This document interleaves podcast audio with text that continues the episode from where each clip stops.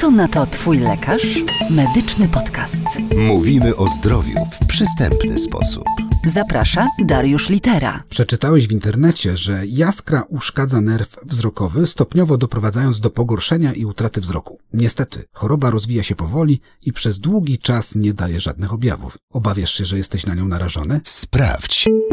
Co na to Twój lekarz? A dzisiaj twoim lekarzem jest okulista dr Sebastian Floren. Dzień dobry, panie doktorze. Dzień dobry, panie Darku. Co to właściwie jest jaskra? Jeśli posługiwalibyśmy się definicją podręczników medycznych, jest to zespół chorób prowadzący stopniowo do uszkodzenia nerwu wzrokowego, a w konsekwencji do spadku ostrości widzenia. Ale mówiąc językiem prostym i przystępnym, jest to dolegliwość, która doprowadza do spadku ostrości widzenia i jeśli nie jest leczona, może doprowadzić niestety do ślepoty. Czy wszyscy niemal jesteśmy na nią narażeni, czy tylko niektórzy? Jeżeli chodzi o dane statystyczne, to okazuje się, że w naszym prawie 40-milionowym społeczeństwie na jaskrę choruje około miliona osób, ale tylko 500 tysięcy jest tego świadomym. Połowa nie wie. Połowa o tym nie wie. Połowa się dowiaduje wtedy, kiedy niestety może być już za późno, żeby zniwelować objawy, dolegliwości, ubytki, które się pojawiły.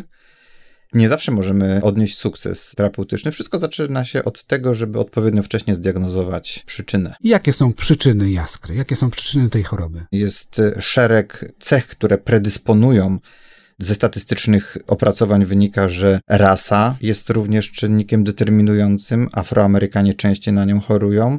Płeć, częściej chorują kobiety. Zdecydowanie częściej występują objawy jaskry po 60 roku życia. Natomiast jeśli by powiedzieć, że ktoś, kto ma w rodzinie osobę chorującą na jaskrę, na pewno na nią zapadnie, to to jest nadużycie. Tak nie musi być. Natomiast jest to już przyczynek do tego, żeby kontrolować, sprawdzać, no i odpowiednio wcześnie zacząć działać, jeżeli pojawiłyby się objawy. Jaskra uszkadza nerw wzrokowy. Powiedzmy coś o mechanizmie, w jaki sposób to się dzieje. Najważniejszą rzeczą jest to, że w przebiegu jaskry dochodzi do uszkodzenia nerwu wzrokowego i czynnikiem, który temu sprzyja ponad wszelką wątpliwość jest ciśnienie śródgałkowe, czyli we wnętrzu gałki ocznej, które przekracza granice uznane za tak zwaną normę a górną granicą bezpiecznego ciśnienia określa się 21 mm słupa rtęci.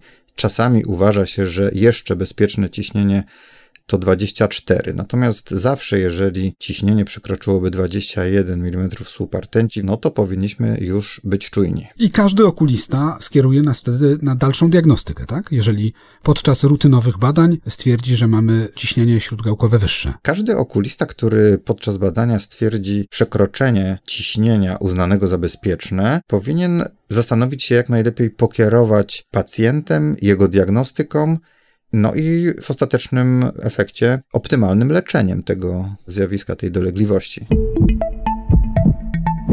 Ciekawe, co na to Twój lekarz? Czy jaskra to jest jeden konkretny zestaw objawów, czy ona się jakoś różni? Czy są różne rodzaje jaskry? Jaskra ma pewne wiodące objawy. Najczęstszym jest stopniowy, ale nie od razu zauważalny spadek ostrości wzroku. Natomiast może przebiegać w bardzo różnych formach i z tego powodu jest chorobą uznaną za podstępną, bo początkowo może przebiegać bezobjawowo, natomiast może przebiegać również w sposób dramatyczny, łącznie z tak zwanymi ostrymi atakami jaskry, które są bardzo bolesne, charakteryzują się nagłym, bardzo silnym spadkiem ostrości wzroku i nie dają nam już w tym momencie zbyt dużo czasu na dywagację czy tylko jak należy leczyć daną sytuację. I jak to robimy wtedy? W zależności od tego, jaki rodzaj jaskry jest u pacjenta, leczenie dostosowujemy do tego rozpoznania. Około 90% przypadków jaskry to jest jaskra tak zwanego otwartego kąta. Ona się rozwija stopniowo, ona się rozwija w sposób początkowo niezauważalny przez pacjenta, między innymi dlatego, że pacjent potrafi się zaadoptować do stopniowego i niewielkiego spadku ostrości widzenia, czy też stopniowego zawężania się pola widzenia. Natomiast w przypadku jaskry zamykającego się kąta, kiedy mamy do czynienia z najbardziej drastycznymi przebiegami, właśnie związanymi z nagłym zamknięciem się kąta przesączania, nagłym bólem gałki ocznej, nagłym spadkiem ostrości widzenia, no, mamy do czynienia z sytuacją, którą trzeba zacząć leczyć intensywnie. No i często samo leczenie zachowawcze tutaj nie wystarczy i żeby ratować nerw wzrokowy, konieczne jest wykonanie zabiegu operacyjnego. Na czym polega ten zabieg i jakie powinien przynieść efekty? Celem zabiegu operacyjnego jest doprowadzenie do sytuacji, że ciśnienie wewnątrzgałkowe jest dla pacjenta bezpieczne, czyli jest to ciśnienie, które nie doprowadza do szybkiego i niestety nieodwracalnego uszkodzenia nerwu wzrokowego. Metod operacyjnych jest dużo. Każda z tych metod jest dostosowywana do danego przypadku, do jego stopnia zaawansowania choroby.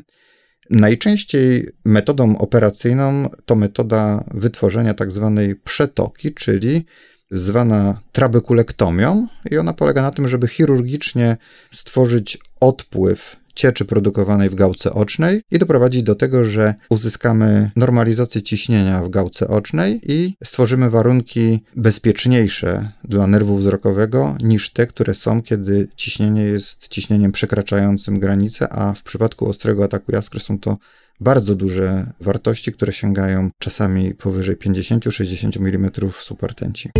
Co na to Twój lekarz? Mówimy o zdrowiu w przystępny sposób. Zaprasza Dariusz Litera. Dzisiaj naszym gościem jest dr Sebastian Floryn. Wracamy do jaskry, która jak wiemy już jest podstępną chorobą. Czy możemy ją jakoś przechytrzyć? Czy są jakieś objawy, które powinniśmy wyłapać jako pacjenci? Może są jakieś ograniczenia w polu widzenia, ubytki pola widzenia, które powodują, że powinniśmy się zgłosić do lekarza sami? Są pewnego rodzaju objawy, które mogą nasuwać podejrzenie, że być może pewnego rodzaju fenomeny pojawiające się w naszych oczach mogą świadczyć o tym, że mamy do czynienia z jaskrą.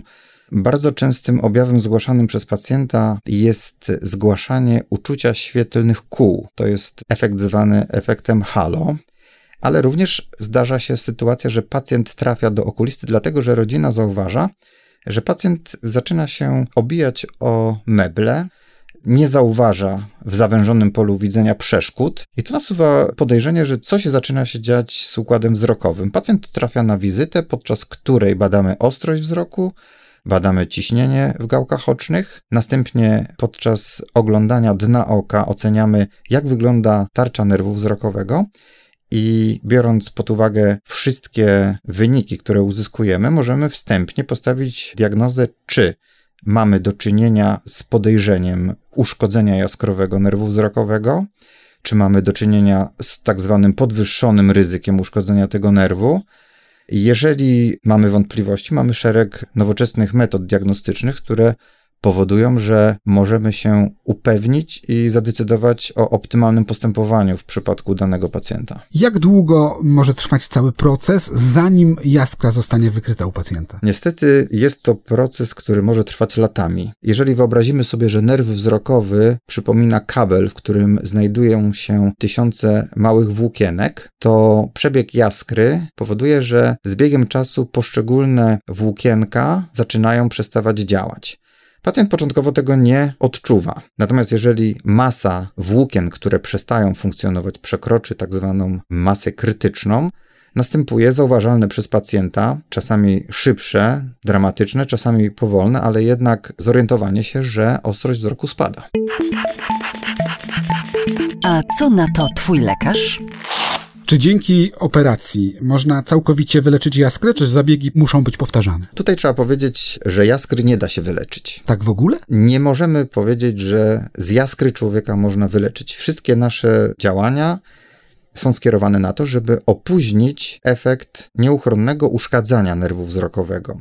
W zależności od tego, jak szybko zdiagnozujemy jaskrę, nasz pacjent ma szansę na wieloletnie życie z stopniowym, ale niewielkim ubytkiem ostrości widzenia i zakresu pola widzenia. Natomiast niestety nie można powiedzieć, że my jesteśmy obecnie w stanie jaskrę wyleczyć. My spowalniamy niekorzystne objawy związane z uszkodzeniem nerwu wzrokowego. A profilaktyka? Profilaktyką powinno być przede wszystkim regularne kontrolowanie parametrów podczas wizyt okulistycznych, które mogą świadczyć o tym, że możemy mieć do czynienia z jaskrą. To jest dla nas najlepsza profilaktyka. Ponadto w sytuacji, kiedy zostanie już jaskra zdiagnozowana, mamy szereg możliwości opóźniania postępu choroby I zaczynamy najczęściej od stosowania leczenia farmakologicznego. Mamy szereg substancji chemicznych, które dostarczane w postaci kropli powodują, że staramy się obniżyć ciśnienie wewnątrzgałkowe, a tym samym spowolnić uszkodzenie nerwu wzrokowego. To jest podcast Co na to Twój lekarz? Dzisiaj naszym gościem jest okulista dr Sebastian Floryn. Na koniec trzy najważniejsze objawy, które nie mogą umknąć naszej uwadze, jeżeli chodzi o badanie w kierunku jaskry.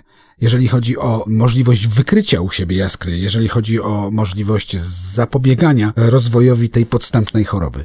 Trzy wskazówki dla nas wszystkich. Podeprę się tutaj rozmowami z pacjentami wśród y, trzech najczęstszych objawów, które zgłaszają, a które potem okazuje się, że były y, nasuwającymi podejrzenie o jaskrze, to spadek ostrości widzenia, stopniowe zawężanie pola widzenia oraz uczucie pełności gałki ocznej i ból gałki ocznej. To są objawy, których nie wolno zignorować i które powinny być zdiagnozowane, żeby uniknąć dramatycznego rozwoju jaskry, który niestety może skutkować nieodwracalnym uszkodzeniem nerwu wzrokowego ze ślepotą włącznie. Więc jeżeli zauważamy coś takiego u siebie, to nie zwlekamy. Nie wahamy się, zapisujemy się do okulisty na wizytę i sprawdzamy nasze oczy, żeby może nie całkowicie wyleczyć, ale znacznie opóźnić przebieg tej groźnej choroby. Dzisiaj gościem podcastu Co na to Twój lekarz był okulista dr Sebastian Floryn. Bardzo dziękujemy. Ja również dziękuję. Co na to Twój lekarz? Wszystkie odcinki medycznego podcastu dostępne są na stronie twójlekarz.net oraz na popularnych platformach streamingowych. Co tydzień nowy odcinek.